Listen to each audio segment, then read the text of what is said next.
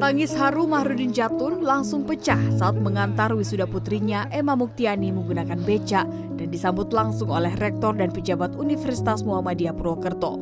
Ayah dua anak ini tak menyangka meski berprofesi sebagai tukang becak, ia bisa mengantarkan putrinya menjadi sarjana.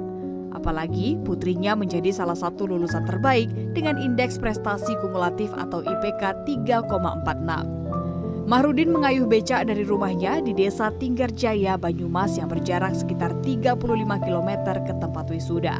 Alhamdulillah saya sungguh-sungguh bahagia sekali. Saya bahagia sekali bisa menyukseskan anak saya. Saya sampai sama istri setiap malam saya itu rasanya ah terbayang gimana ya. Oh saya cuma penarik becak kok bisa sukses menguliahkan anak di kampus UMP ini.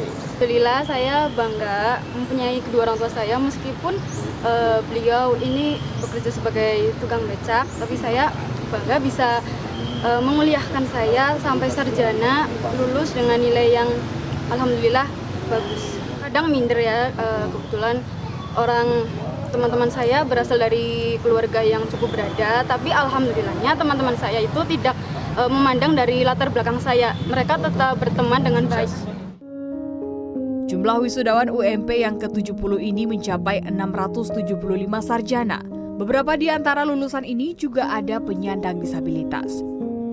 Tim Liputan CNN Indonesia